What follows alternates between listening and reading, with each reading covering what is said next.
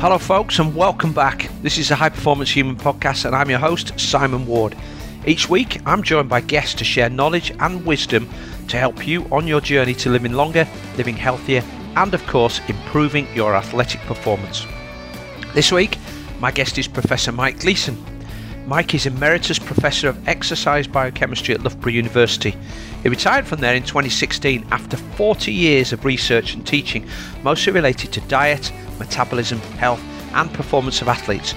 And of particular interest to me is Mike's most recent book, Eat, Move, Sleep, Repeat, which provides a program using evidence-based guidelines on how to establish a healthy lifestyle that will promote better quality of life with reduced risk of chronic disease and extended longevity, exactly what we're seeking in the high-performance human way of life. Anyway, enough of that, let's crack on and hear from Mike himself.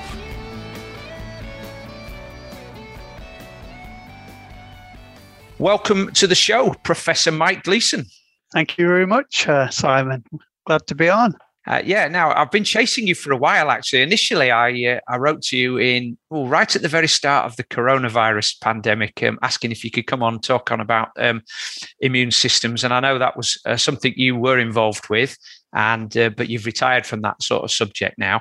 I'm sure we're going to touch on it at some point today. But the real reason for getting you on is because a few weeks ago, I was reading an article in the pull-out section of a Sun, maybe it was the Times on Saturday, maybe a couple of months ago, and there was an article about how to avoid middle-age spread. And so I'm reading it because I'm in that age now where I'm interested in some of those more healthy matters. And at the bottom, I see your name and a reference to this book you've written, Eat, Move, Sleep and Repeat. And I thought, this is great. I should get Mike onto the show. So hopefully we can expand on those philosophies and theories in a little bit more detail. Yeah, that'd be great. Yeah, I'm looking forward to that. Yeah. Now, I confess that I haven't got the book, but I have bought the downloadable version. It's a lot bigger than I thought it would be, 300 odd pages. That must have taken you quite some time to write and edit. Yeah, it's a fairly hefty tome for a sort of paperback style book. But and it took me probably the best part of 18 months to 2 years to actually research to get all the background information, because actually quite a lot of that was relatively new to me, having focused before predominantly in sort of exercise physiology and nutrition in relation to athletes. I wanted to turn my attention to public health issues. Having recently retired myself, I'm 65 now. I actually retired pretty much just past my 60th birthday and thought, well, I need something to keep my brain active. I'm not doing lectures and writing papers and research grants anymore. This seemed a good idea to start on, because I was interested in that and trying to think, well, I'd like to live as long as I possibly can and as healthily as I can for as long as I can. And I'd also been diagnosed at the age of 58 with type 2 diabetes. So I wanted to do something about it. Yeah. I think despite the fact that you and I have worked with probably the elite levels of human beings in athletes, and I guess that you're probably going to tell me that they're not immune from some of the things or all of the things we're going to talk about today, but definitely they are the tip of the iceberg, and public health is a far greater concern to the long-term sort of well-being of the world, isn't it? Not just our nation. Yes, indeed. There's a lot more sort of what you might call normal people out there than there are these elite sporting icons that we all kind of aspire to. And of course, they're a very good role model. You very rarely see, any overweight athletes struggling with mobility problems or whatever. They are basically healthy individuals.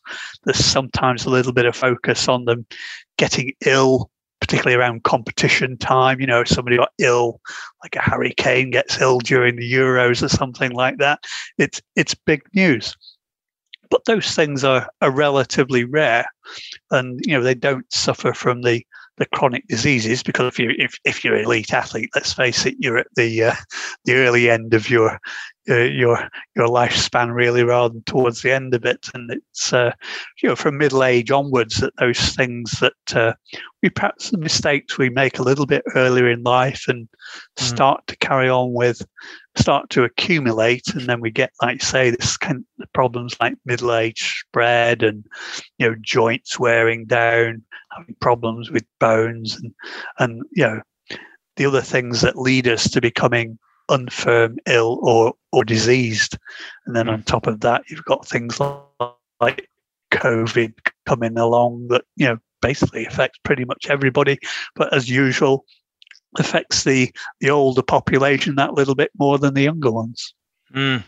I mean, elite athletes aren't immune, are they? I guess once the full sort of facts about Christian Eriksen's problem come out, we'd be a little less concerned about the fact that we're exercising, it couldn't happen to us, because I guess there's some sort of congenital issue there that he's had. But although you would think that. That would have been picked up perhaps in some of his medicals, because when they're pretty stringent with their heart checks, aren't they? When with elite athletes in Italy, so indeed they are. Yeah, in all professional football clubs, they'll have an ECG. They'll be examined by a doctor. I mean, these players sometimes, you know, the likes of Christian Eriksen, you know, cost millions of pounds to buy and considerable amount of money to insure, and this all this sort of thing. So. Yes, they're very rigorously tested in a medical sense. So it's quite surprising that he, he's not a really young player. He's in his late 20s, and it's surprising, like you say, that nothing has actually been picked up before. And then usually it is down to some sort of congenital abnormality.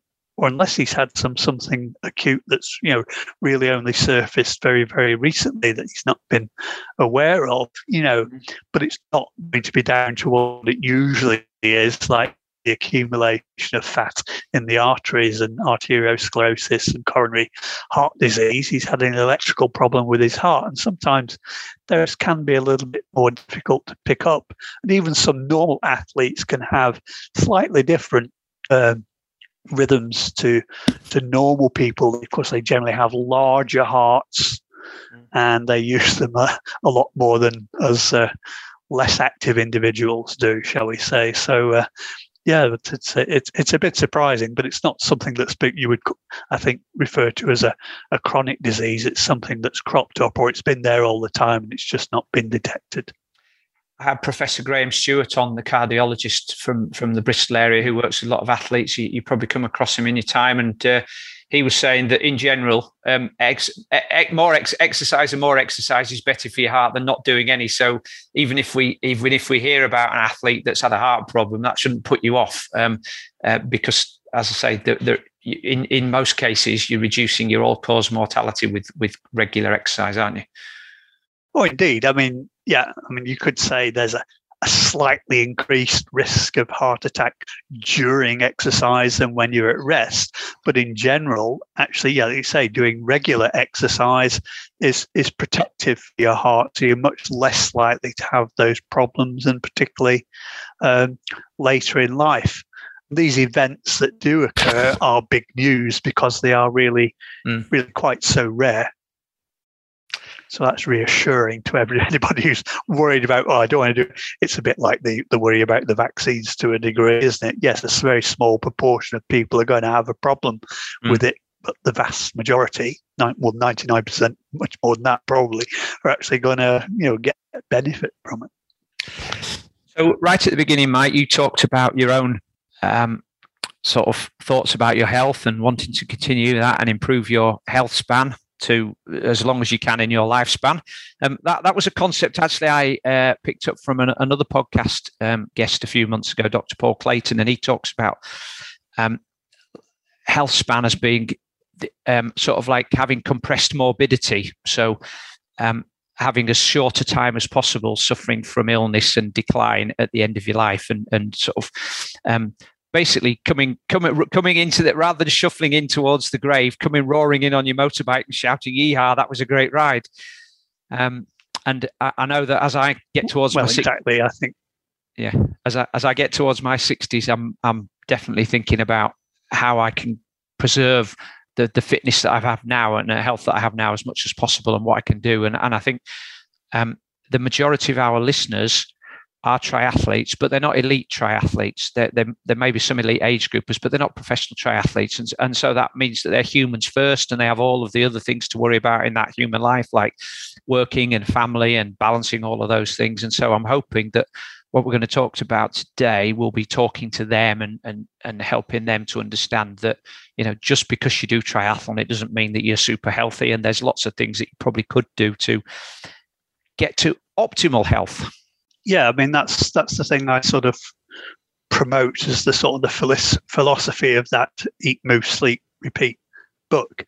I've been asked before whether or not is that the same as what people call this health span philosophy. And in a sense it is, but I get the sense particularly that the medics in particular refer to health as simply the absence of illness or disease or infirmity. Whereas I tend to think, well, couldn't we even be better? And if you like, even have a longer health span if we really aim to get our health to be optimal. In other words, literally the best it can possibly be. You know, so don't just settle for good health as being the absence of illness or disease. Try and improve your health to the point where you're really very unlikely to come down with that sort of problem, and particularly in relation to these chronic diseases, metabolic diseases like type 2 diabetes and cardiovascular disease problems, arteriosclerosis, coronary heart disease, peripheral vascular disease, you know, and even cancer. I mean, exercise protects against at least some of the cancers as well. So, you know, there are lots of things you can do. And I said in the book, it sort of boils down by, which is to, you know, to eat, to get the energy and the micronutrients we need, to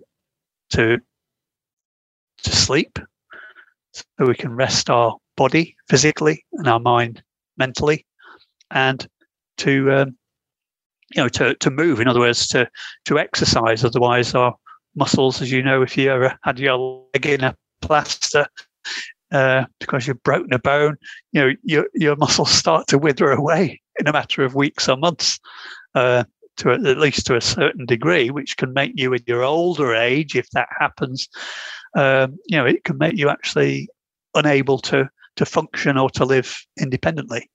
So if we focus on those three things, the things that we need to actually basically survive, we can aim to do the best sort of lifestyle behaviours in those areas that will actually get our health the best it can possibly be.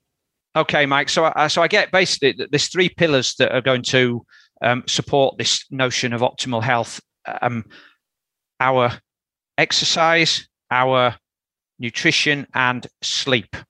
And if we try to get all of those three as best that we can get them to be in our current circumstances and always continue sort of reflecting and trying to improve, that's going to put us in the best position for optimal health and avoiding particularly those metabolic diseases, which we know we do have a lot of control over, keeping at bay. Yes, that's exactly right. Yeah. All right, Mike. So I'm going to ask you an awkward question now. You mentioned a few moments ago that you were diagnosed at 58 with type 2 diabetes. My father's also been diagnosed with that. And I know exactly why that's happened for him, because his diet's poor. I guess some of our listeners will be thinking, well, hold on a minute. Professor Gleeson's an expert in this sort of thing. So how did he succumb to type 2 diabetes if he knows what to do to avoid it and knows what the signs are? Yeah, so that's a good question. And it actually came as quite a big shock to me when I was actually diagnosed with it. It was just part of a routine annual blood test that I'd been having since the age of 50 when I was diagnosed with having high blood pressure. And I put that down to being a familial thing because my mother suffered with high blood pressure from a fairly early age. And I think I've just sort of inherited her genes and followed in her footsteps, and not a right lot I could do about that, because certainly up until my mid-40s, I was really quite active. Not a runner, I must say, but I've always been enjoyed sort of cycling, particularly walking and hiking and that kind of thing, and playing tennis on a pretty regular basis, and in the league matches in the Leicestershire League. So I was always active up to my mid-40s.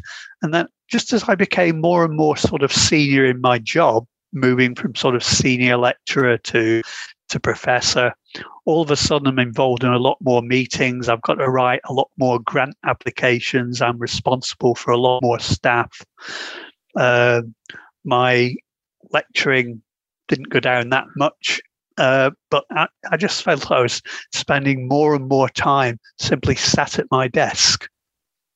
And I'd sort of outgrown my value as a subject for the students' experiments for their BSc, SC and PhD projects. Some more people in the age range, sort of 18 to 40. And once you get over 40, you sort of get on the side when it comes to looking for volunteers to do exercise studies. So, I became essentially more sedentary as a result of work and job pressures, being sat at my computer all day.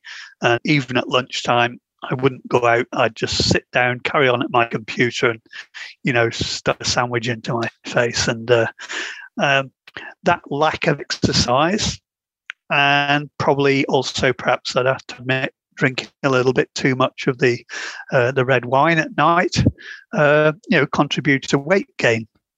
And I ended up, from being in my sort of mid-40s, I would have been about 60 to 62 kilos, something like that. Then by about the age of 50, I was about 68, but not too bad. But by the time I was 58, I'd put on about another 10 to 12 kilos. I was very close to 80 kilos, and I'm only about 5'7", so I'm not a big guy. I think that's what did it. So that's my excuse for having it.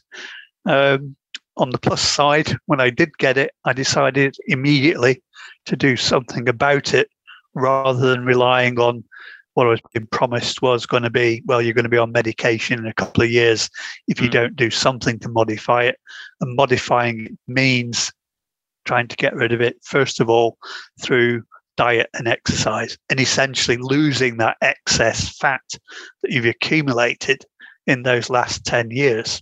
So it creeps up on you as type 2 diabetes. That's the problem. And you don't get any obvious symptoms. I had no idea I had it. It was simply on the basis of a blood test that your measure of your long-term blood sugar is above the sort of the threshold at which we define as you having type 2 diabetes. I bet it was only sort of just marginally above it, but I thought if it's marginally above it, I can get it below, I think, if I do something about it straight away rather than letting this condition carry on. So that's when I decided to actually actively change my lifestyle, and also around about the point I decided, right, I'm going to retire when I'm 60, because then I can get rid of all this stress, cut down on the alcohol, and actually be more active, and change my diet to a more normal one rather than trying to fit it into what I'm doing at work and working long hours from like 7:30 a.m. till 7:30 p.m. coming home, having a rushed dinner and no time for exercise, and just wanting basically a couple of glasses of red wine to relax. I'm just reflecting on that paragraph that you've just spoken there, Mike, and thinking about the number of lifestyle behaviours that it would be possible to modify within there in order to improve your health situation. But I'm also thinking that there'll be a lot of listeners nodding and along with what you're saying and thinking, I noticed that I can concur with that that's how their lifestyles have changed as they've got older, as perhaps they advance in their jobs. They maybe take a post as a director or the CEO of a business. They've got children, so that means that they can't get out on the bike or go running as much. They slip into that sort of role of entertaining clients a little bit more, or, as you say, coming home and just enjoying a glass of red wine, because of course, why one glass of red wine per night won't harm, will it? But it's the cumulative effect that we should be worrying about, not the acute effect. It's that. It's even even if it's consuming, say, 100 or 200 calories above what you really need per day, you know, that accumulates over time, and people would perhaps be surprised about how sort of quickly that can accumulate over the course of the year to putting on, you know, 2 or 3 kilos. So, you know, 10 years down the line, you could be 10 to 20 kilos overweight if you're not doing sort of more exercise to compensate for it. And at that time, my exercise was time available was diminishing, and my my work and my calorie intake wasn't changing or possibly even slightly increasing because of the alcohol. And I think people just don't often realize just how much alcohol there is in things like beer and wine.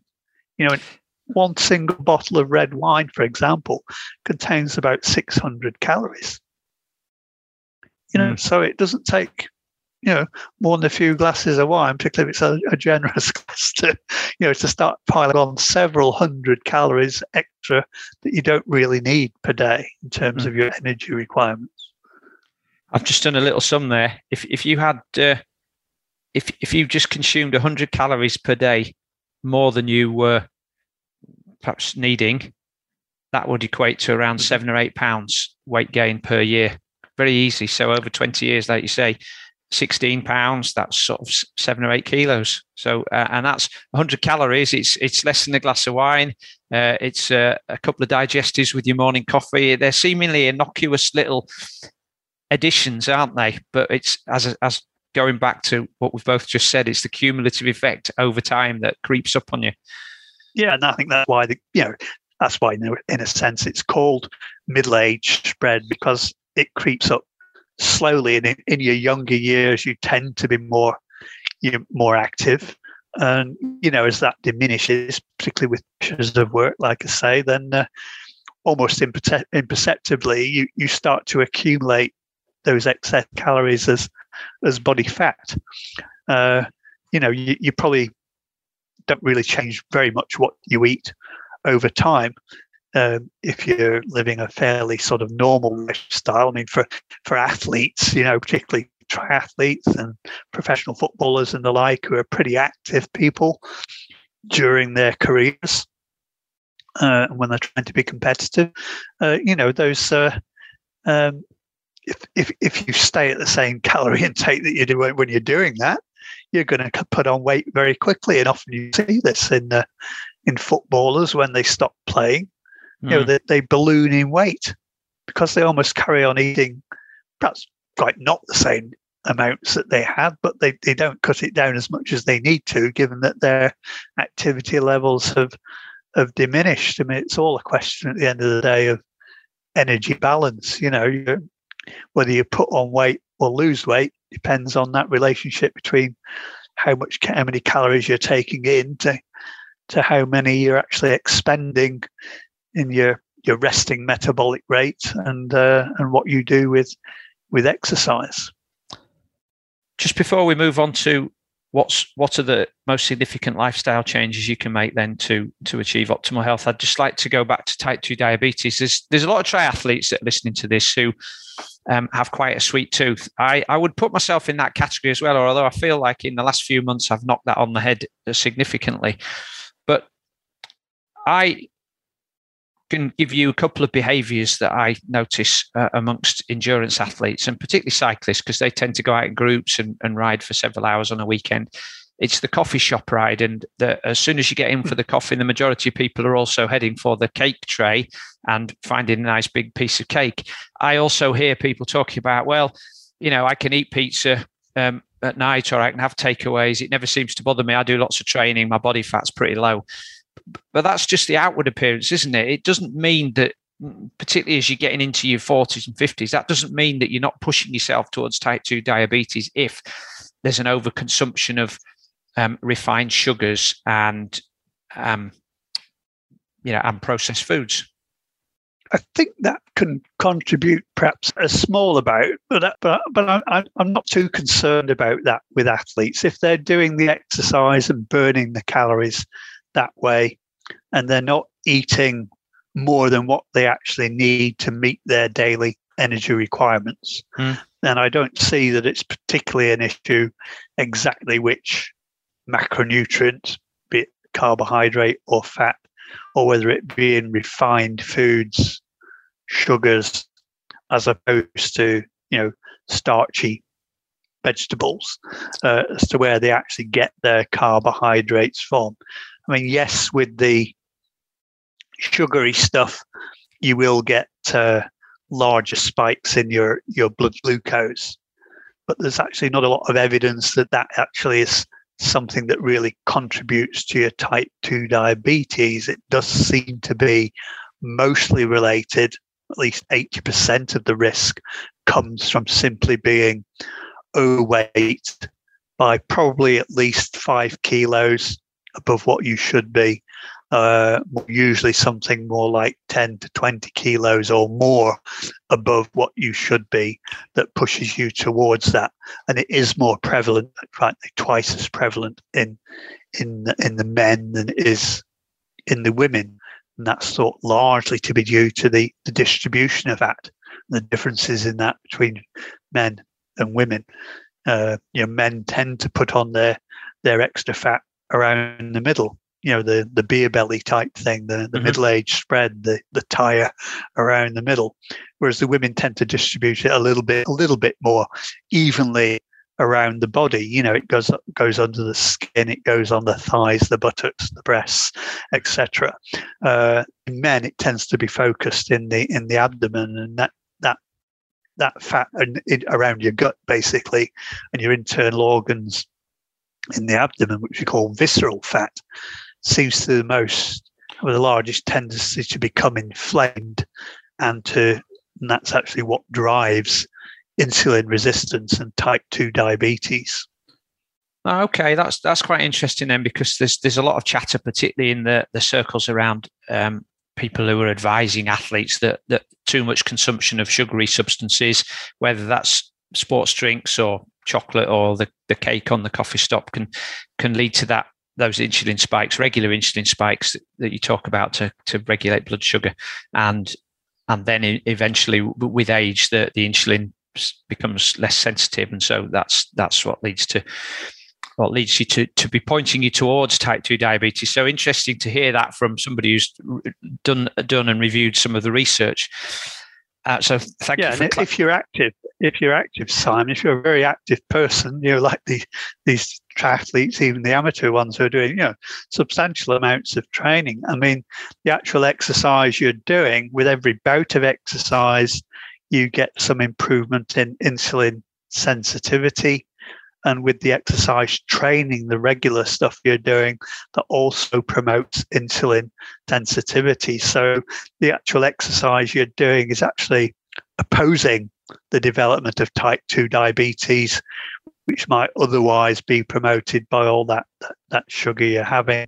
And plus, you're burning those calories rather than storing them as fat. So that's why there's a relatively little risk, if you're highly active, that having lots of sugary stuff isn't going to drive you towards type 2 diabetes.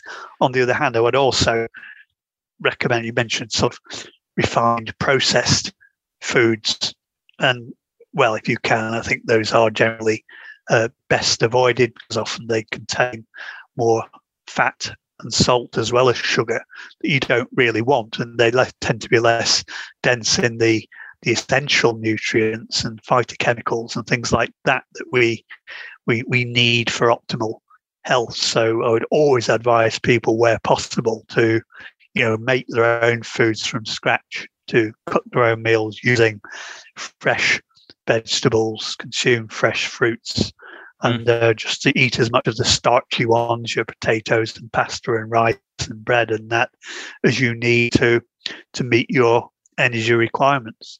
There's no problem with athletes eating lots of carbohydrate. That's the main fuel you're going to use for doing moderate to high intensity exercise. Being able to perform well, we do need that. So you can't tell people to avoid that, or they just won't be able to perform.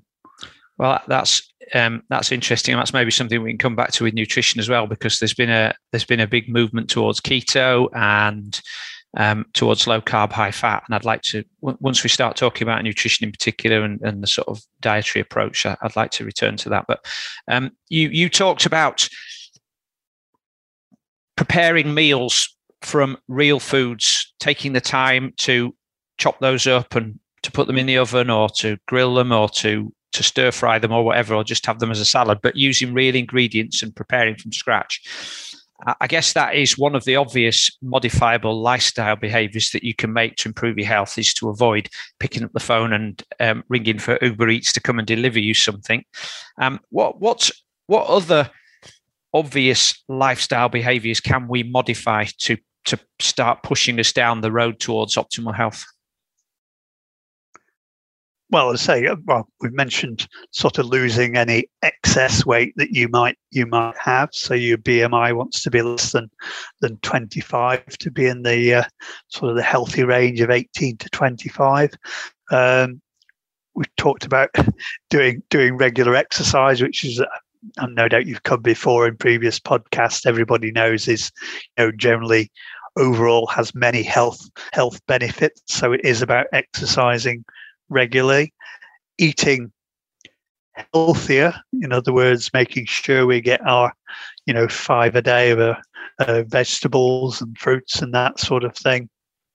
And if you're not an athlete, focusing on more on eating the non-starchy vegetables. I mean, basically you can eat pretty much as you want of those, because they're so low energy, you know, per gram or per ounce, that you can eat as much as you want of your leafy greens, your gourds, your things like, you know, broccoli, asparagus, even carrots are much lower in energy than potato, for example. So you can concentrate on those at the bottom of your, you know, food pyramid, if you like, and limit your intake of those at the top of the energy density scale, which are the fats, the oils, and things like alcohol. And then it's about sleeping well as well. If you can improve your sleep quality, aim to try and get around about 7 hours, let's say on average, or at least somewhere between 6 and 8 hours of sleep per day. That's been shown to be the thing that one of the things that can minimize your risk of developing conditions like type 2 diabetes and coronary heart disease. You know, so there's an optimal amount of sleep we can aim for. That might mean adjusting things in your environment to improve your sleep quality, you know, the number of awakenings that you have per night. And we can get into that if you want a bit. It's, you know, because some athletes actually tend to sleep worse than most other people. Well, we will. I've got. I definitely want to come back to sleep. I just wanted to pick up with you on BMI. There, I was doing my BMI the other day. I'm 178 and I weigh 79 kilos now. I think my body fat's around 10 or 12%, which is pretty good, I think, for my age. But it's giving me a BMI of around 25, which on the chart puts me in the sort of heading towards obese, but you definitely wouldn't label me as that if you were to take, you know, body fat using calipers or anything. So is BMI just a guide, really? Because it definitely is biased against people who are heavily muscled, isn't it? Indeed it is, yes. It's not the ideal measure, but it's one that the sort of the medics generally take as their main indicator of being, you know, overweight, underweight, or, you know, what we call sort of normal, healthy range of weight in relation to into height. But as you say, it doesn't distinguish between whether that weight is there because of your muscle mass or because of excess fat. So that's its main weakness. So it's a very broad indicator. And like you say, if you're actually able to measure your own body fat, either through skin caliper measurements or using one of these simple, you know, scales, electronic scales that incorporate a bioelectrical impedance device and give you a rough estimate of what your body fat is. And if it's, you know, if it's coming out as low as yours, 10 to 12%, that, yeah, I mean, that's very healthy. And there's no real concerns, even if your BMI happens to be 25 or above. I there will be some people listening saying, well, they're not very accurate, those bioimpedance. And I would agree with that, although it seems from the experience I've got of the various different types, there's always an element of inaccuracy. However, what I would say is that a decent set of bioimpedance scales are generally consistent, and you do notice some consistent changes. I noticed that my body fat tends to go up when I'm more my registered body fat for that day tends to go up when I'm more dehydrated. And at the same time, my body weight will fall. So, and that usually comes on the day after a long bike ride in the heat. And by monitoring that, it tells me other things, like the fact that I need to drink a little bit more fluids, maybe. Equally, I get sometimes when I'm weighing a little heavier and my body fat has dropped right down to 7 or 8%. And that usually means I'm very well hydrated and probably I've had a big meal the night before and all my muscles are full of glycogen. So, they're not super accurate for those of you who are going to pick me up on that, but they're consistent. And if it's giving you the same figures most of the time, then you can call that pretty reliable as well. I'd say, but two points come out of that to me immediately. One is I wouldn't be concerned about sort of day-to-day changes. If you see consistent change of direction in which way your apparent percentage body fat is going, you know, on a week by week basis and over a number of weeks, then you're probably going to be fairly confident that something, you know, you are putting on a little bit of extra fat. But, you know, don't be worried about day-to-day fluctuations. The other thing you mentioned is, you know, hydration status is one of the things that affects it, and what you've done perhaps in terms of your exercise, particularly if you've done a long ride the day before, that will affect it as well, mainly by influencing your hydration status rather than your percentage body fat, which isn't going to change very much anyway, whatever you do on a day-to-day basis. But what that tells us is we should be pretty consistent when we try and do our measurements of both body weight and bioelectrical impedance measurements to estimate, as you say, percentage body fat roughly.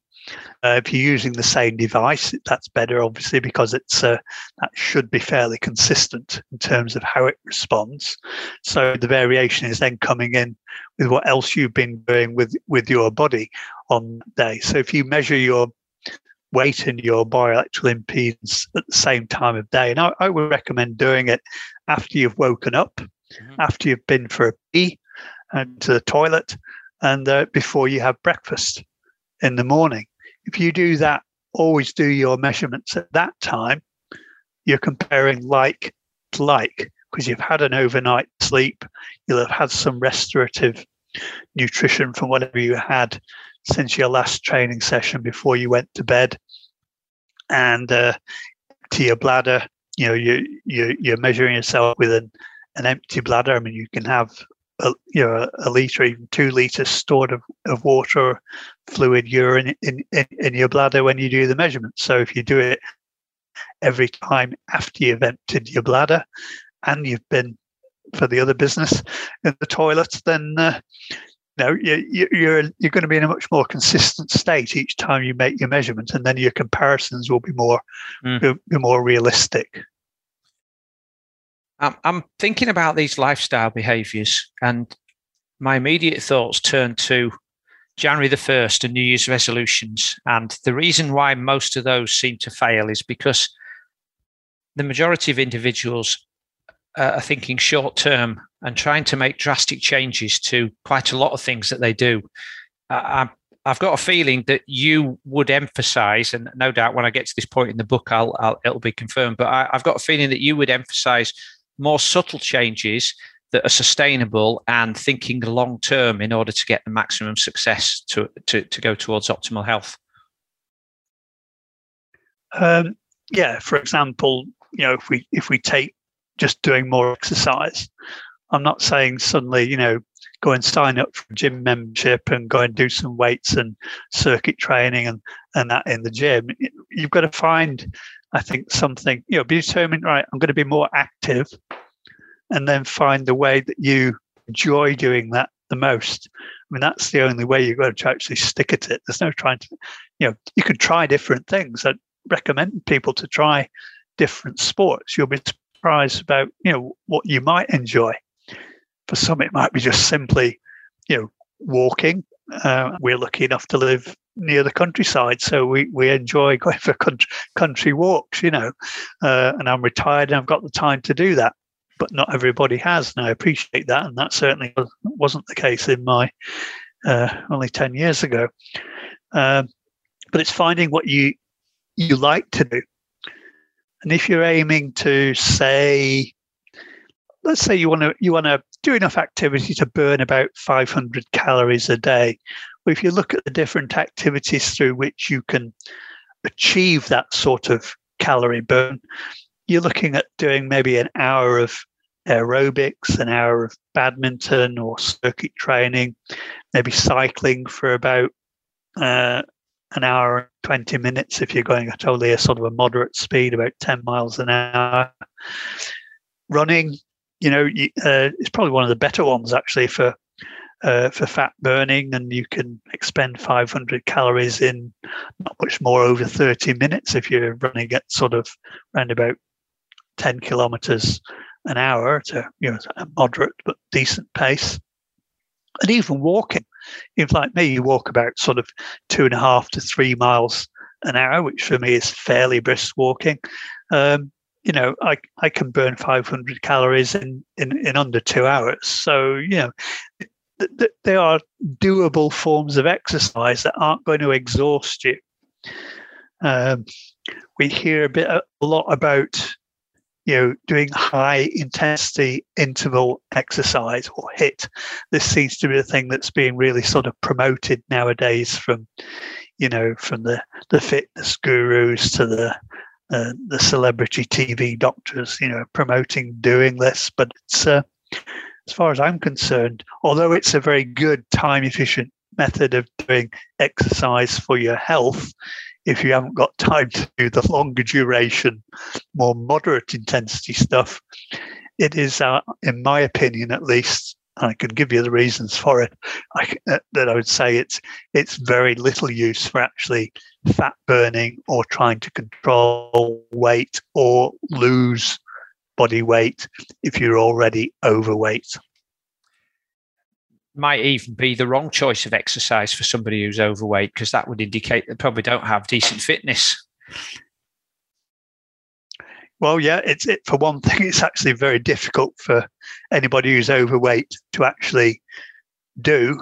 When I was a younger man, when I was under 40, I was involved in a lot of experimental studies for PhD students and the like, including the likes of Paul Greenhalf, who was doing studies on the influence of diet on high-intensity exercise performance, without just getting on a bike and basically cycling at 100% of aerobic capacity or maximal oxygen uptake to fatigue.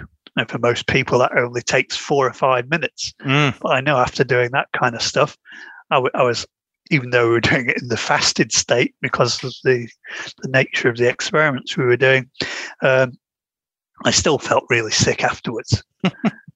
Dizzy, sick, unwell. It was never an air form of exercise I was going to take up, and I wouldn't recommend it for anybody. So it's not comfortable to do, and you know, it raises your body temperature. You get all sweaty, and no, you don't feel well at all, particularly if you're not used to doing it. So to actually start doing that from scratch, I think was the last people you should be recommending people to do. But the thing that really gets up my nose is I've read several books, because I was writing, or intending to write, this sort of healthy lifestyle guidebook, this Eat, Move, Sleep, Repeat. I read quite a few of the books that were already out there by the various celebrity doctors doctors that you see on television and various fitness gurus I'm sure you'll have heard of, but I won't name for litigation purposes. But, you know, I've read things like them saying that, you know, 5 minutes of HIIT a day is great for burning fat. It'll get rid of your visceral fat. It'll stop you from getting ill or type 2 diabetes. It's a great way to lose body fat. And I just wondered where the heck these guys were getting this sort of information from, that were actually putting it into print and putting their name to it, because I thought it was complete nonsense. Because if you work out the amount of calories that are burned in 5 minutes of HIIT, which is by definition interval exercise, you're not doing more than about 30 seconds of exercise on and off in a 5 minute session. You know, at most it's a couple of minutes of exercise, and you'll be lucky if you burn 100 calories, even at that high intensity, in that sort of time. That's not going to make any dent on your fat mass. You know, it's in the noise that we have from day to day. So, and then I've sometimes seen papers in the literature where the headline is "HIIT, great way to lose fat," or something along those lines. When you look at the paper, that's the overall conclusion. They're actually saying HIIT is better than aerobic exercise for losing body fat. And sometimes that you'll see that in the abstract, in the conclusion of the paper. And unless you actually take the trouble to read the whole paper, you don't always find out what were they actually comparing. And when I've looked at some of these papers that make these sort of claims for HIIT, you find they're comparing something like doing 25 to 30 minutes of HIIT versus doing 40 minutes of moderate aerobic activity like jogging. Yeah, how many people? That's very different to comparing 5 minutes of HIIT with what I would call reasonable amount of moderate activity, which, like I've said, is burning about 500 calories in an hour. Yeah, my question there would be, how many people are capable of doing 30 minutes total accumulated HIIT workout? Well, you're going to be absolutely knackered at the end of that, that's for sure, aren't you? So not many, I would think. I think probably my weekly HIIT workout for cycling has about 10 or 12 minutes of duration in there. So it might be an hour's workout, but there'll be a lot of warming up and cooling down and what some people call luxurious rests to make sure I maintain my performance. But the total duration of time at that super high intensity is only 10 or 12 minutes. Yeah. What do you think about strength training then? We hear a lot about, obviously, as people get older, you naturally lose your strength. It declines probably from, I guess it differs with individuals, but let's say from your late 30s, early 40s, slowly decline and then speeding up as you get into your 50s. Are you a fan of strength training for helping to increase metabolism? As well as human function? Yeah, absolutely. You're right. This age-related decline in muscle mass, which generally kicks in mostly, well, they say it starts at the age of 30, but for most people, it's probably most noticeable from the age of sort of 50 onwards. Perhaps you don't notice it to the same degree because you're also at that same time putting on that little extra weight because of the fat, your extra fat you're accumulating. So your body mass might not change noticeably. So you might not think, well, I'm not losing muscle mass because my body weight hasn't changed, or it's actually increased over the years. But you are actually losing some muscle mass, and you know, CT scans of limbs, like your legs and your arms clearly show that the actual arm circumference might not be very different. There's a lot less muscle and a bit more fat in there.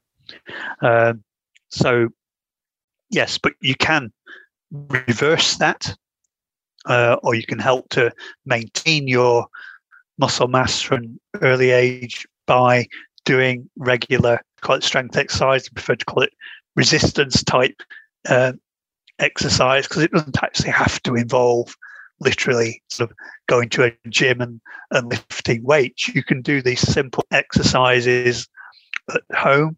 Things like push-ups, for example, are a very good exercise to do. your exercising your arm, your shoulder, and your back muscles, your core strength as well is being activated with that. Doing leg raises and just doing squats while maybe holding something a little heavy, but doesn't need to be too heavy. I have a pair of the small handheld dumbbells, really. You know, they're only sort of 4 kilos each. But if you do squats with those, you're loading your legs a little bit more. And that's the kind of activity you could do to actually help maintain your muscle mass.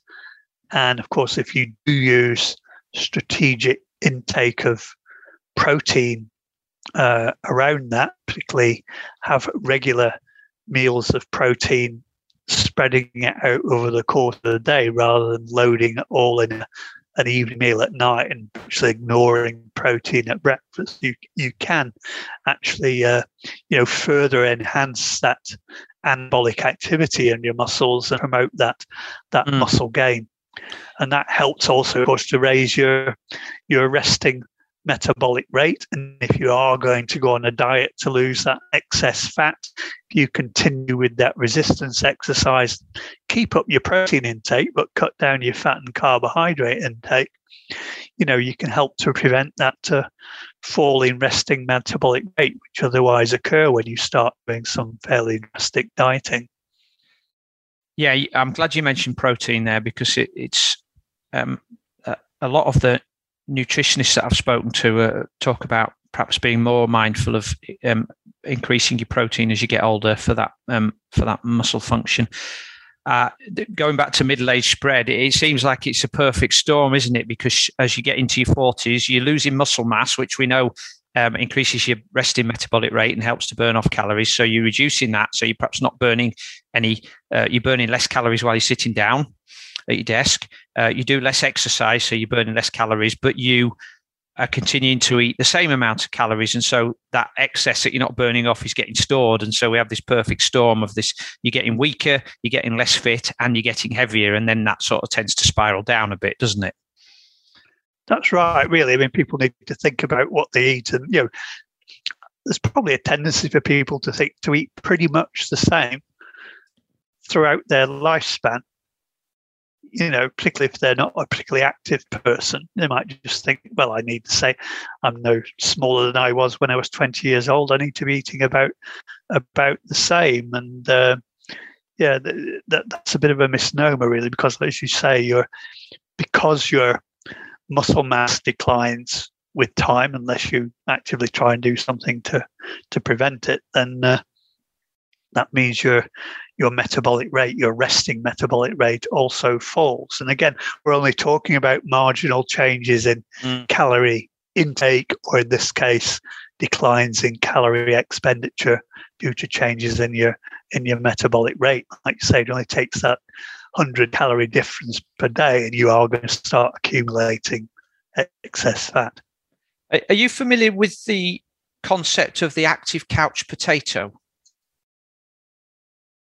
I've heard of the couch potato, and I've heard of active people. I haven't particularly heard of the one mentioning there. Well, this phrase was coined by probably some of your colleagues and peers in Australia. They were doing research into people who exercised regularly. Perhaps they were the people who go to the pool or go for a run before they go to work. And there's a mindset where you feel morally superior to your sedentary work colleagues because you've done your hours worth of exercise. And because of you've having banked that, you then get into the mindset of, well, it's okay for me to sit at my desk all day. And the research then went on to find that, that there was no increased reduction of disease potential or illness potential through this regular exercise. In fact, they were perhaps worse off than the people who potted around all day, getting up from the desk every half an hour to go to the bathroom or go to the coffee shop or to the to the vending machine or to go walk around the office and talk to one of their colleagues. And it's something I'm familiar with from the point of view of a lot of triathletes, is that because they've done an hour's worth of exercise in the morning, they will then feel that gives them permission to stay seated at their desk all the day because they're still exercising regularly. So I wasn't sure if I see what you mean. Yeah. So I see what you mean there, Simon. Yeah, and it's also kind of one of the reasons that I've heard people say, well, exercise isn't as good as dieting for losing weight when you're trying to do that, when you are overweight. And they put it down to these sort of, like you say, it's almost like compensatory behavior. Mm-hmm. You're doing that exercise and you're assuming that's all going to be extra burning calories compared to what you would have been doing otherwise. But like you say, otherwise you might have been, like you say, pottering around doing little bits of stuff. It also accumulates as calorie burn to a degree.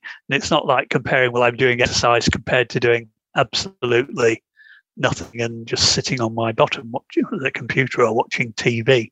Mm. So you've got to be careful against like you say, getting a bit cocky with what you've done and celebrating your achievement of doing an hour exercise in the morning and then sort of completely forgetting the other sort of 12 other days when hours you're awake during the day, when you could also be potentially active, obviously not continuously but intermittently, and take advantage of those and don't sort of change your lifestyle just because you're doing for the rest of the day, just because you're doing earning that sort of 1 hour of brownie points for your hour of exercise before breakfast or something.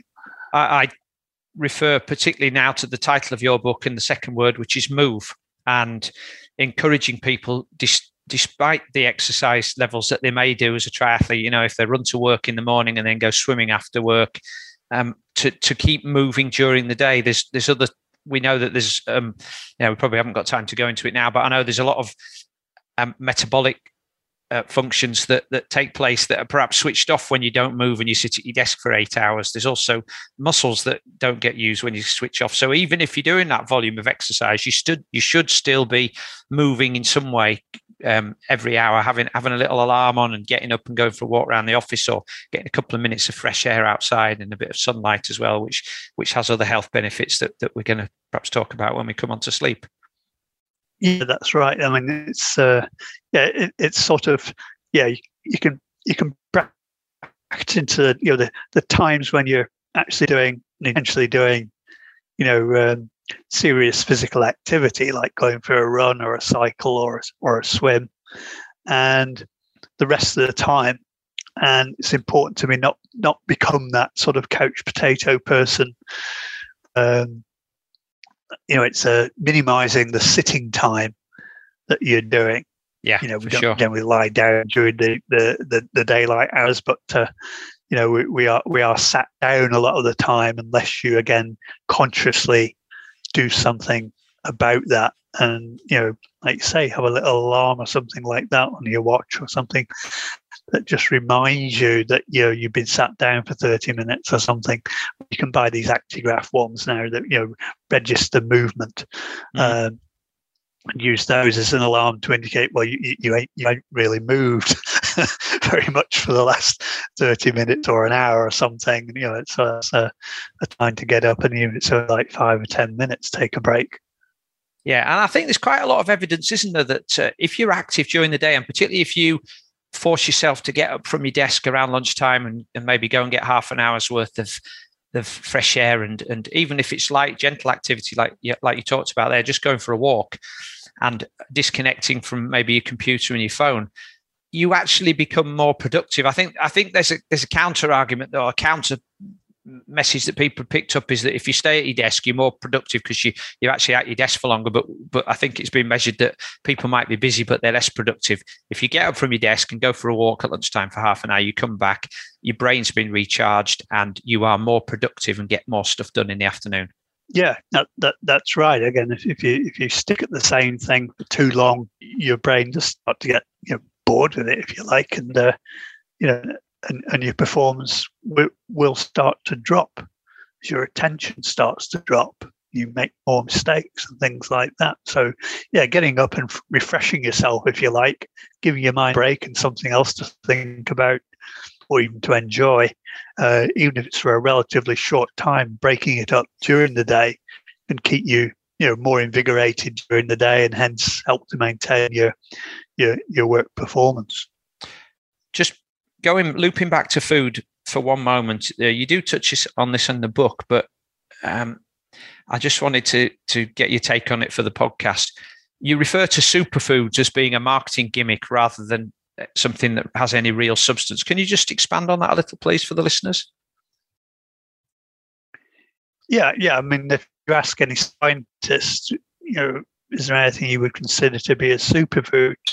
I would imagine they probably, like me, say, well, no, there isn't, because there's no one food that will satisfy all of your nutrient requirements or give you a particular boost compared to anything else, and certainly not compared to having a healthy, varied and balanced diet.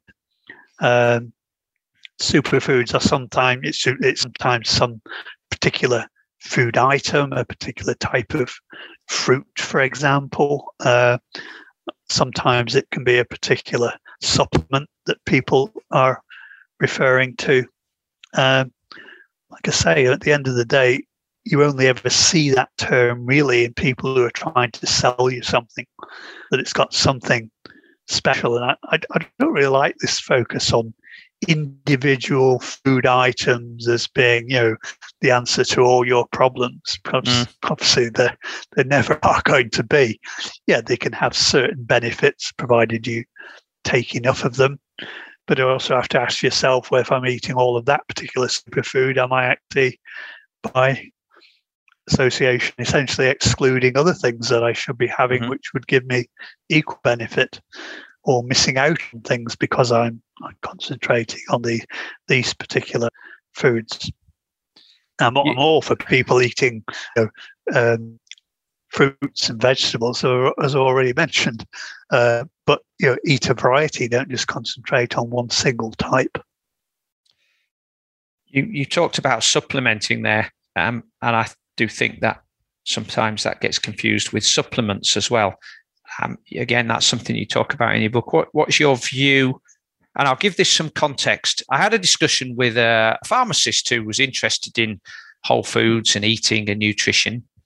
And she made what I thought was a very valid point, that the earth and the soil that we farm today isn't as plentiful and rich with nutrients as it might have been 100 years ago. And so we would probably not have the same level of vitamins and minerals in 21st century vegetables as we might have had in 19th century. And so she felt that we perhaps should be taking some supplements like vitamin C, and a couple of other things, in order to top that up. What's your view on our necessary intake of additional supplements? Well, certainly I disagree in relation to ones like you just mentioned there, vitamin C. I mean, it's very clear if you eat a reasonable amount of fresh fruit and vegetables, you can get more than enough vitamin C, not only to satisfy your requirement, but to go fairly well over the recommended daily allowance. So to me, that one is certainly not an issue if you're eating a healthy, balanced and varied diet that meets your energy requirements. Now, there are some things I would say that are worth considering as out and out supplements, and again, these have to be in context. It depends on the situation. For example, if you are intentionally dieting to lose weight, then I think taking a daily multivitamin tablet that supplies the RDA for all of the 13 essential minerals is a good idea as an insurance policy, to make sure you don't become deficient in any of those essential vitamins. Vitamin D, in the form of vitamin D3, is a supplement. I agree with taking that in the winter months, because that's a very different vitamin to all of the others, in that it's not, it's actually predominantly mostly produced in the body, whereas the other ones, apart from vitamin K, we get exclusively from the diet. With vitamin D, you know, most of it's coming from what we get through the action of sunlight on our skin, and we can produce it. And in the winter months, when we don't have the strength or the amount of sunlight that we need to do that, many people can become inadequate or frankly deficient in vitamin D. That's been shown, particularly in recent years, to have many more effects than we originally thought. It was mainly thought to be mostly about bone and teeth health in relation to calcium absorption, but now it's clearly shown to be involved in many processes in the body, including muscle function and in immune function in particular. So, you know, that's something we can take, which can help to protect us against things, getting respiratory viruses like the common cold and influenza, for example. Mm-hmm. And there's probiotics, which are not a bad idea to take, I think, to help protect against some respiratory, allergic and gut conditions. And particularly if you had to go on to antibiotics because you've had a bacterial infection, which can be quite common amongst athletes, then the trouble with antibiotics is they not only kill the bacteria you're aiming to kill that's causing you the health problem, they'll also probably kill a substantial proportion of your gut bacteria. And your gut has a natural tendency to restore itself with a certain number of bacteria lining the large intestine mostly, and not careful, you can it can be restored with some of the less healthier species, and to protect against that, it's been shown if you take probiotics, particularly if you know you're going to on a course of antibiotics, start taking them before you actually go on them, and then keep that going for at least another 3 weeks after you've finished your usually sort of 1 week course of antibiotic tablets. And you'll help to restore then your gut microbiota with healthy species, which are good for your overall health and for your immune function. And then for someone like me, who's, like I say, been diagnosed from a fairly early age with high blood pressure, then what we learned from athletes about the use of beetroot juice, the nitrate it contains, being shown to promote endurance performance and reducing the oxygen cost of exercise. Another big boost it has for normal health, if you like, of the average individual is that it tends to lower your blood pressure by about 10 millimeters of mercury. So if you're somebody like me who's sort of borderline hypertensive and has to take a tablet for that every day, you actually can help yourself and from stop becoming hypertensive by taking beetroot juice as a daily supplement. Wow. And if you don't like the taste, you can get these shots now, of course, nowadays, which are concentrated. And that's another good one to have. Okay, so definitely most of the common supplements then to avoid, but definitely vitamin D, probiotics, probably around the time when you might be taking antibiotics.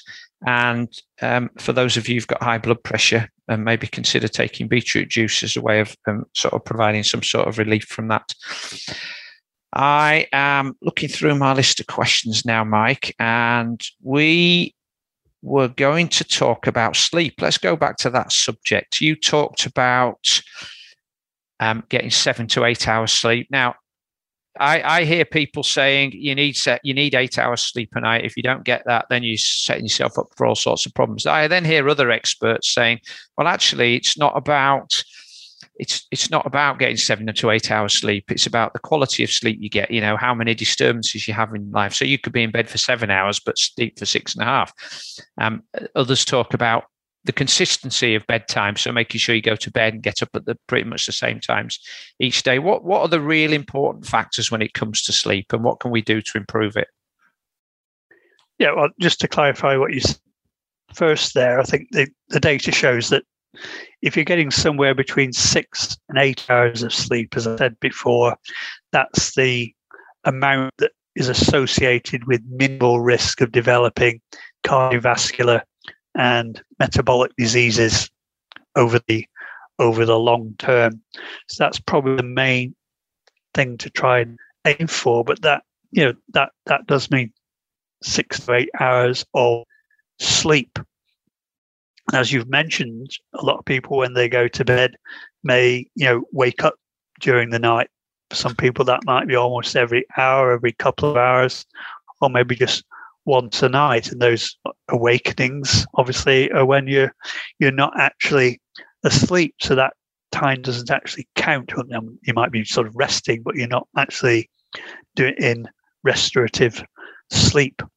So what you, like you said, you want to aim for is getting a reasonable average amount of sleep each night, and also minimizing those sleep disturbances and awakenings during the night. Now, like you say, setting regular times for going to bed and waking up is one thing.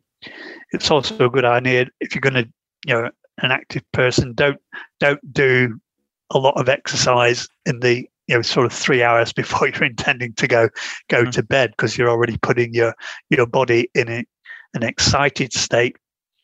When you go to sleep, your heart rate slows. You know, your hormones like adrenaline are at low levels. Your muscles are starting to relax, and your body temperature will drop by a degree or so. And obviously, anything you're doing to heat up the body, like doing vigorous exercise or even having a really hot shower or bath, isn't a good idea. It's not going to really help you sleep. You actually want your body temperature to start dropping a little if you can. So I recommend having just a lukewarm shower. That's what I do, rather than having a hot shower. And I'll have that actually probably a couple of hours before I actually go to bed. It's about your environment as well, about having a comfortable, you know, warmish bed, so you're not going to feel cold in the night. That's not going to wake you up, but also it's not going to make you feel too hot. So, you know, you can get these different togs for the duvets and good quality sort of cotton sheets. Those are the most comfortable things to sleep in, and adjust the tog rating of your duvet depending on the temperature and the time of year. And it's generally shown that if you have a bedroom temperature somewhere between about 15 and 19 degrees, which might sound a little on the cool side to some people, that's actually the best for sleeping, because remember, you are generally under some covering, which will help to keep you warm. And you know, also what you eat or drink beforehand, avoiding things like coffee with caffeine in it and things like that, or alcohol even, or heavy meals, you know, before going to bed. You know, don't have your evening meal at 9 o'clock if you're going to be going to bed at, you know, 10:30. Have it earlier in the day if you can. And also about drinking fluid. Some people like me have to take a tablet every night before they go to bed, but I'll wash it down with just like half a cup of water. Because if I have a full cup of water or more, I'll be getting up to pee an hour later. So, you know, it's things like that. It's only small adjustments you need to make. But if you think about what your body needs to actually get off to sleep, and some of the things that are likely to wake you up during the night, then try and sort of minimize those. I mean, a lot of people advocate not watching television or using, you know, the phones, the tablets, laptops, etc., you know, just before you're going to bed. Very difficult for some people, I think, to actually avoid doing that. But it's not only the blue light that's emitted by those phones and tablets that can help to stop you going off to sleep, because it affects your melatonin levels. It's also, you know, if you're getting emails and phone messages from people, this might be something that actually is going to worry you, and you're going to be thinking about that before you go to bed, rather than thinking, you know, relaxing thoughts and dreaming of holidays and going for a nice run in the countryside or something, you know. So I always try and encourage people to actually try and forget your worries in bed. And one of the ways of avoiding that is don't look at your emails or your or phone messages and what have you what before you go into sleep.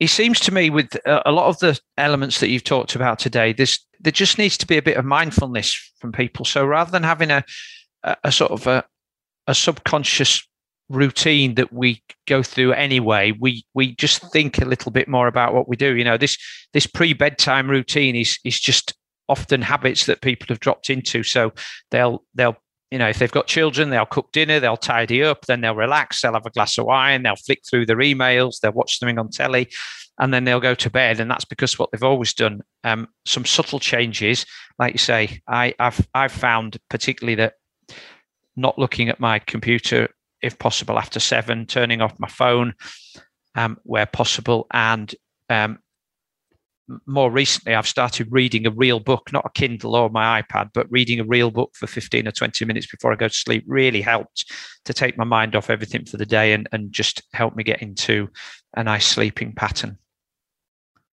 Yeah, it's whatever works for you, Simon. Yeah, I mean, reading a book's a good idea. Your mind tends to relax then and just become involved in, you know, in the fiction, if that's what you're reading, or in the interest of what it is if it's a non-fiction book. So people like listening to, you know, relaxing music for 10 or 15 minutes before going to bed. You know, we're not talking about sort of loud banging rock music, but something, you know, is melodic and something that just, you know, just relaxes your mind, just gives you a little bit of enjoyment before you go to sleep. So again, helping to take away your worries and the thoughts of the things you don't want to be concentrating on before you're trying to get off to sleep. You know, you can worry about those in the morning where you wake up, but don't take them to bed with you. In your book, you and actually during our pre-podcast conversations, you pointed me towards a particular subject, which was about losing excess fat, but without following a boring diet. Now, I'm quite interested in this, in how you can stay enthusiastic in what you want to do, because most people will think that in order to lose weight, you've got to cut out all the things you enjoy and you've got to stick to eating lettuce and some chicken and salads and, you know, just a small number of very healthy things until you've lost that weight. So I'm interested in the best way to lose weight without following a boring diet. And also then you talk about a multi-diet plan for effective, healthy weight loss. So I'm interested to know more about that as well, once you've got the weight off. Right. Yeah. Okay. Well, I mean, actually the multi-diet approach is something I actually recommend for actually going when you're going on a diet. Okay. You know, great. Rather than considering just go on one diet, like a keto diet, for example, which seems to be one of the popular ones, but again, to me, that type of diet is what I would call a fad diet, because it's very extreme. You're essentially trying to cut out virtually all of the carbohydrate in your diet. To me, there's no real sense in doing that, particularly if you're somebody who wants to maintain some level of moderate to high intensity activity in your life, because that will compromise your ability to do that. And it's certainly something I wouldn't recommend any sort of athlete or football player to adopt. And I think the main problem with most forms of diet, let's face it, there's lots and lots of ones potentially that can and do work, and the evidence is out there to prove that they do. But people seem to become fixating as, I've got to stick on this one particular diet for 10 weeks, let's say. So what I'm saying is, well, if there are like at least 10 different diets that have been proven to work, and you don't want to get bored with what you're eating, same things week after week after week, then why not just swap your diet every week? Choose from 10 different diets, switch to a different one every week. Now, it might sound a bit gimmicky, but at the end of the day, what you're meaning is you're not having to eat that same combination of foods for weeks on end. Mm-hmm. Most diets are restrictive in some form or other. Some might veer towards cutting out carbs, other ones more to cutting out fats, other ones might be intermittent fasting diets or time-restricted eating. There's all these different ways of doing things. But I think you're trying to do that for 10 weeks. After a matter of just a few weeks, you're going to become bored with doing that. And that's the problem. People then just don't stick to the diet, you know, and they start to cheat and they give it up altogether as a bad job.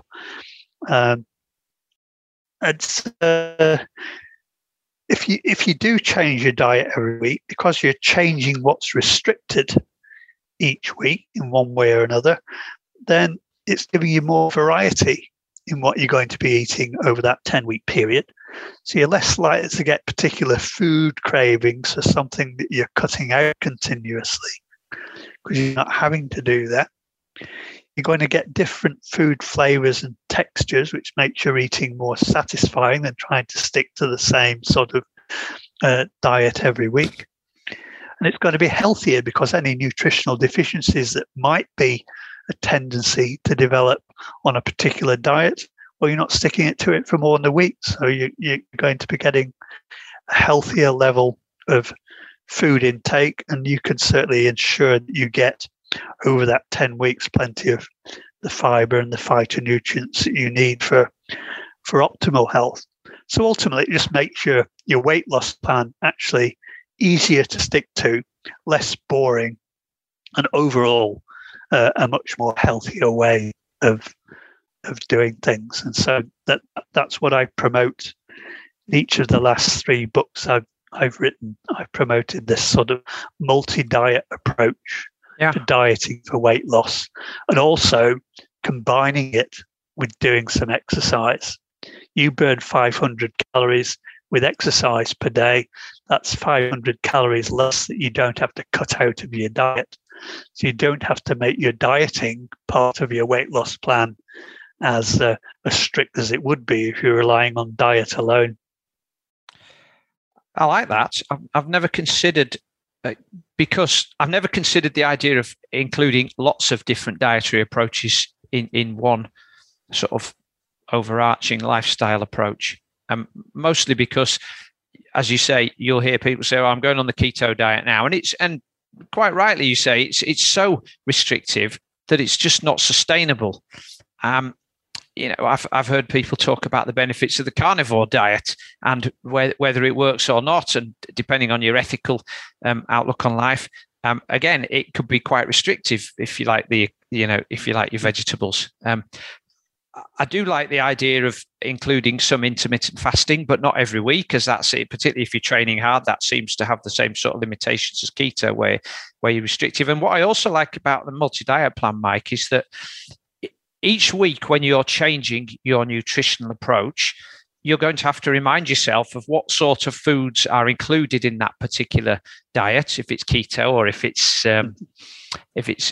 low carb, high fat. And you're going to have to think about what foods are not included in it. So you're actually having to plan your foods in advance, plan your shopping, and just be more mindful of the whole eating experience. And again, mindlessness around nutrition seems to be where a lot of problems occur, because people just do stuff out of habit and without thinking about what they're actually consuming. Yeah. And again, if you try different diets, lots of different diets, you'll probably actually find some you like more than others.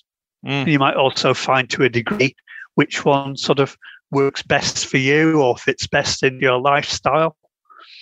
Or for your partner as well, if they're having to fit in with what you're eating rather than creating entirely different meals for them.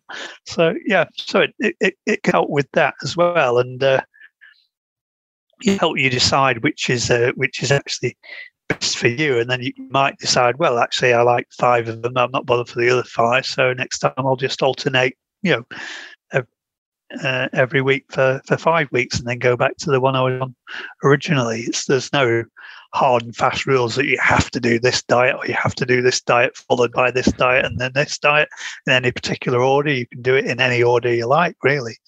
It's just getting more variety into your dieting that'll make you more likely to stick to your weight loss plan.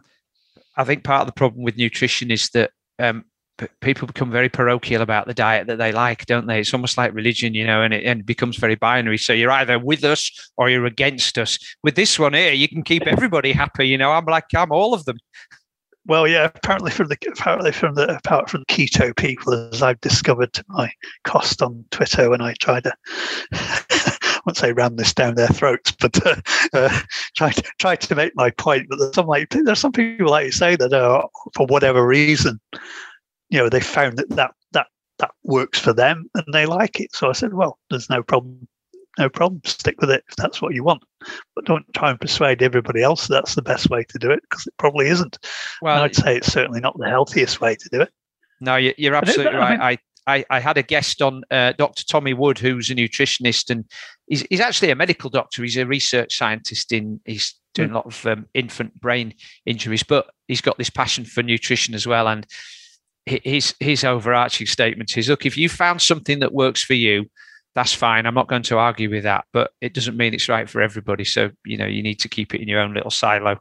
Exactly. And I mean, for the people who've been diagnosed with type 2 diabetes, and when they're recommended to lose weight, one of the ways which has become fashionable now is to go either on a keto diet or a very low energy diet. And the one promoted by the NHS is essentially a 800 calorie day diet, which, as you'll realise, is a very low energy intake. And to achieve that and still get your essential micronutrients, basically you're being asked to have lots of these sort of soup type meal normal, in that case, to lose that excess weight that you need to get rid of type 2 diabetes. So no, I don't go with, I know it's been proven to work, but only with people who are actually being counseled on a regular basis and given, you know, assistance and encouragement to keep going. I think if you're trying to do it yourself, it's much easier to try and find an easier, less drastic way. And that's why I promote this idea of a multi-diet. You can eat normal foods and combine it with exercise, so you don't have to restrict your diet quite as much. Well, the other thing, overall, it's going to be healthier. The other thing for me, of course, as well, Mike, is that, you know, I fail to see what the rush is for most people. Sure, if you are drastically overweight and there are some impending health problems that you need to try and avoid, then maybe a drastic approach is required. But for most people, let's say they're in the mid-40s and they're planning to be around on this earth for another 30 years.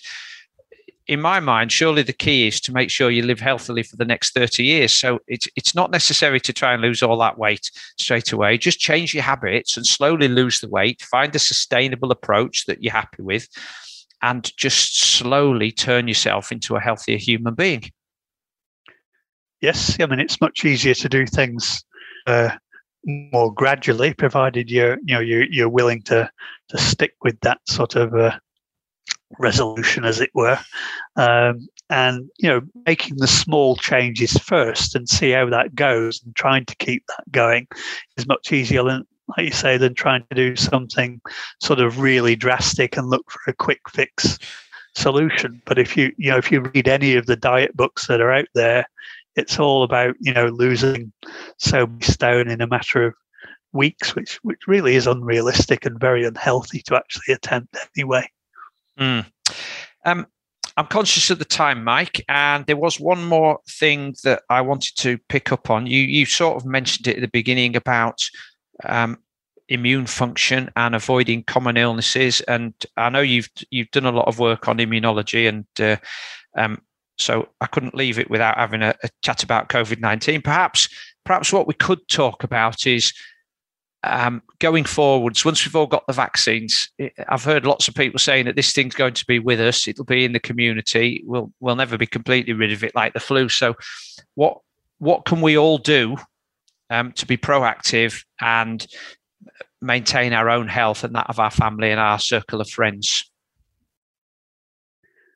Well, I think as we've all discovered in this past year, you know, there are certain things you can do to reduce your exposure to the the microorganisms, the viruses and the bacteria in our environment that actually cause disease. So part of your things, as we've all become familiar with, are the hygiene things, the washing the hands regularly, using alcohol gels, wearing masks and social distancing. You know, that we're sick to death of hearing about that, really.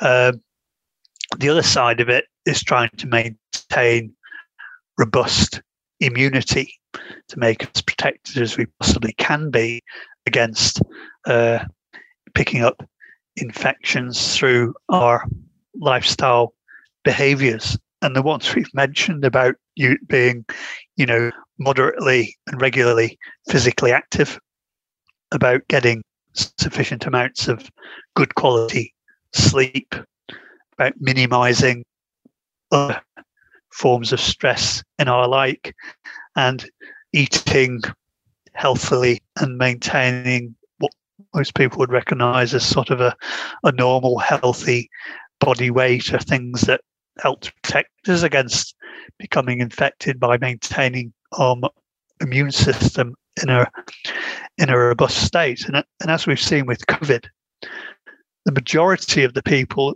who've had the serious, hospitalizations and health problems and deaths are people who haven't been taking care of their lifestyle behaviors, who have been overweight, relatively inactive, and like everything else in life, things get worse as you get older in general. So you can't do anything about your age, but I say you can do things about these modifiable lifestyle behaviors, like your exercise, like what you eat, like maintaining a healthy body weight, and trying to sleep well. So those are the things that actually do the most things to actually protect us in terms of us having our immune system, if you like, in its optimal state. And the rest is about protecting yourself against coming into contact with these pathogens in the environment that cause the disease. And one of the issues with COVID has been it is so infectious. And for example, one of the top-rated exercise nutritional immunologists in my book is Professor Philip Calder of the University of Southampton.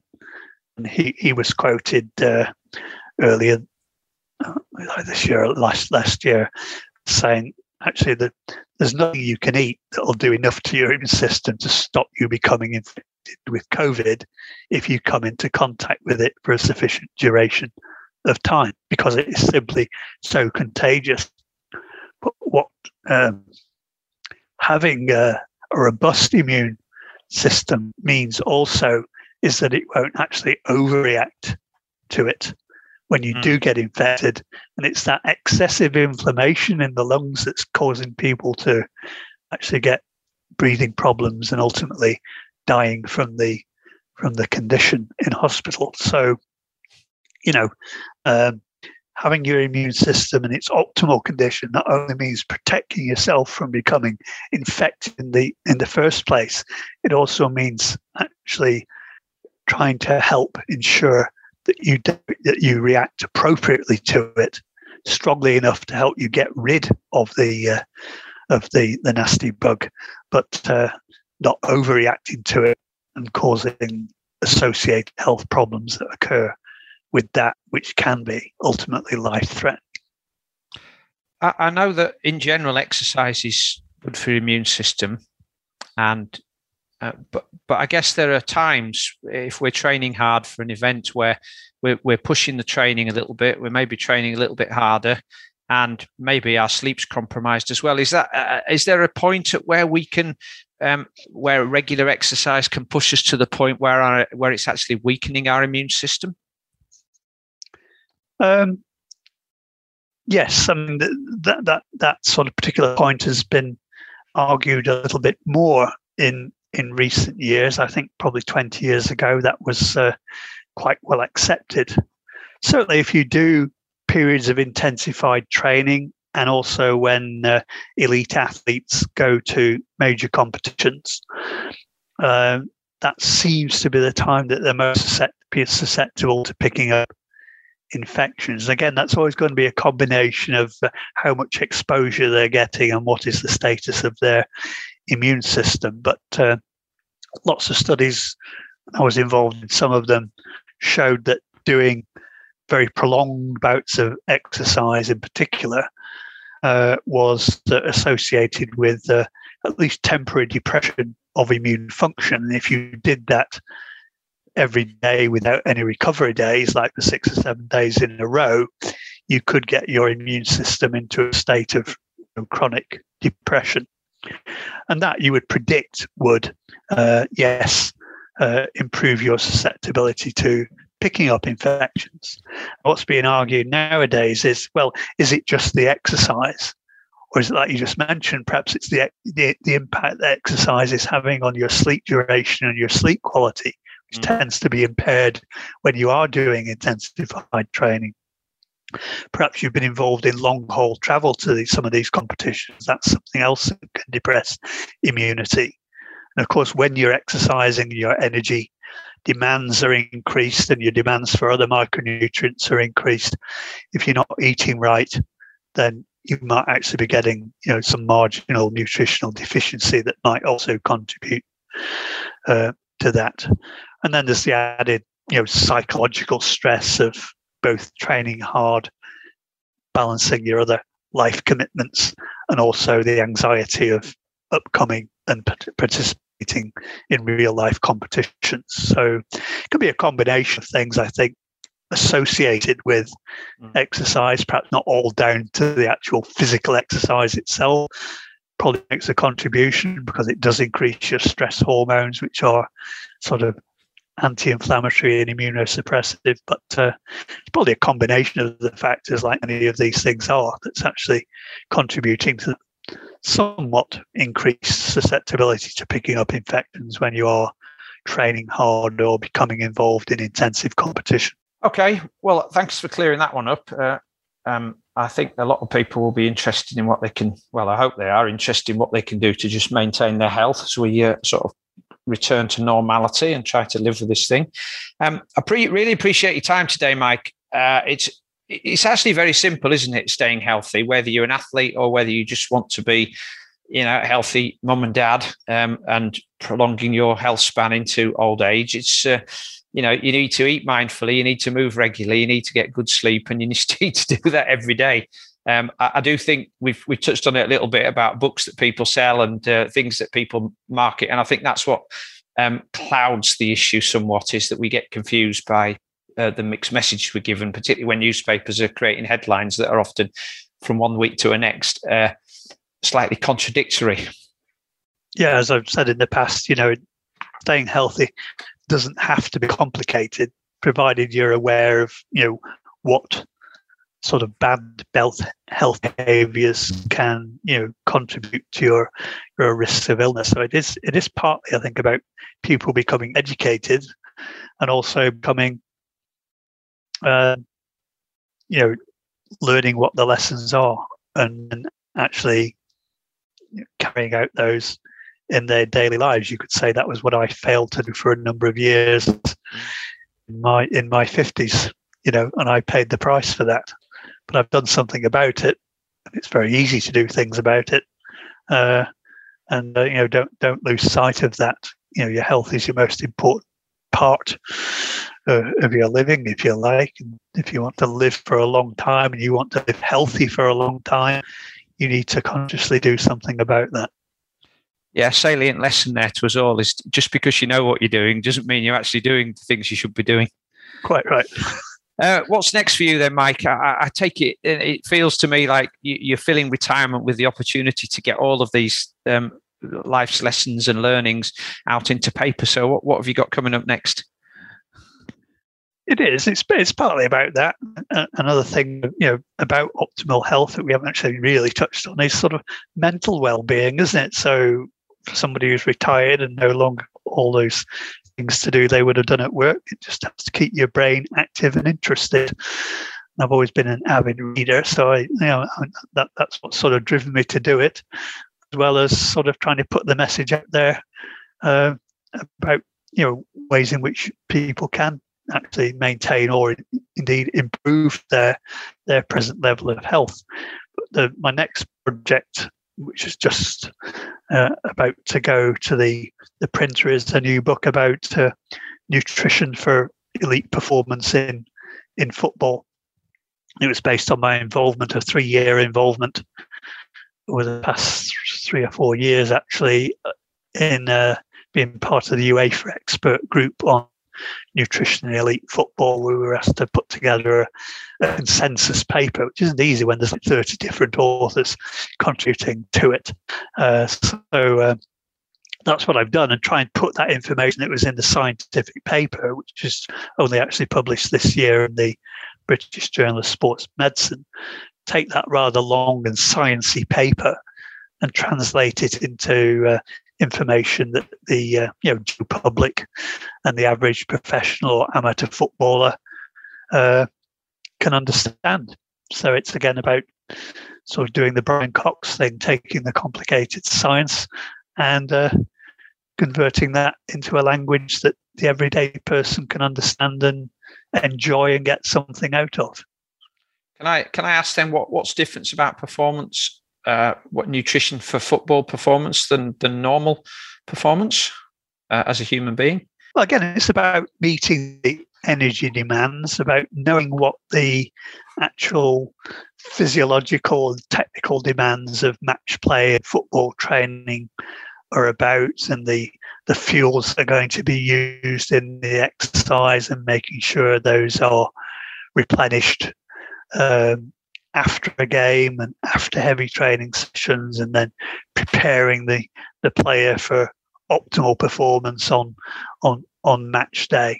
So it's all about not only what the player eats, but when they eat it, and the composition of what they eat, and the timing and the amounts in which they eat to achieve optimal performance. About when should you eat your pre-match meal, for example, 1 hour before kickoff, 3 hours or 6 hours before. It's about those kind of issues, and the other obvious ones like getting optimal hydration status before you start a match. About what are the sorts of potential supplements that potentially might help some players at least boost their performance in a game or boost their recovery afterwards. So it's about all of those issues and how sorts of things we often talk about in science, always about sort of you need so much carbohydrate, so much protein, so much fat, so much of this micronutrient, so much of this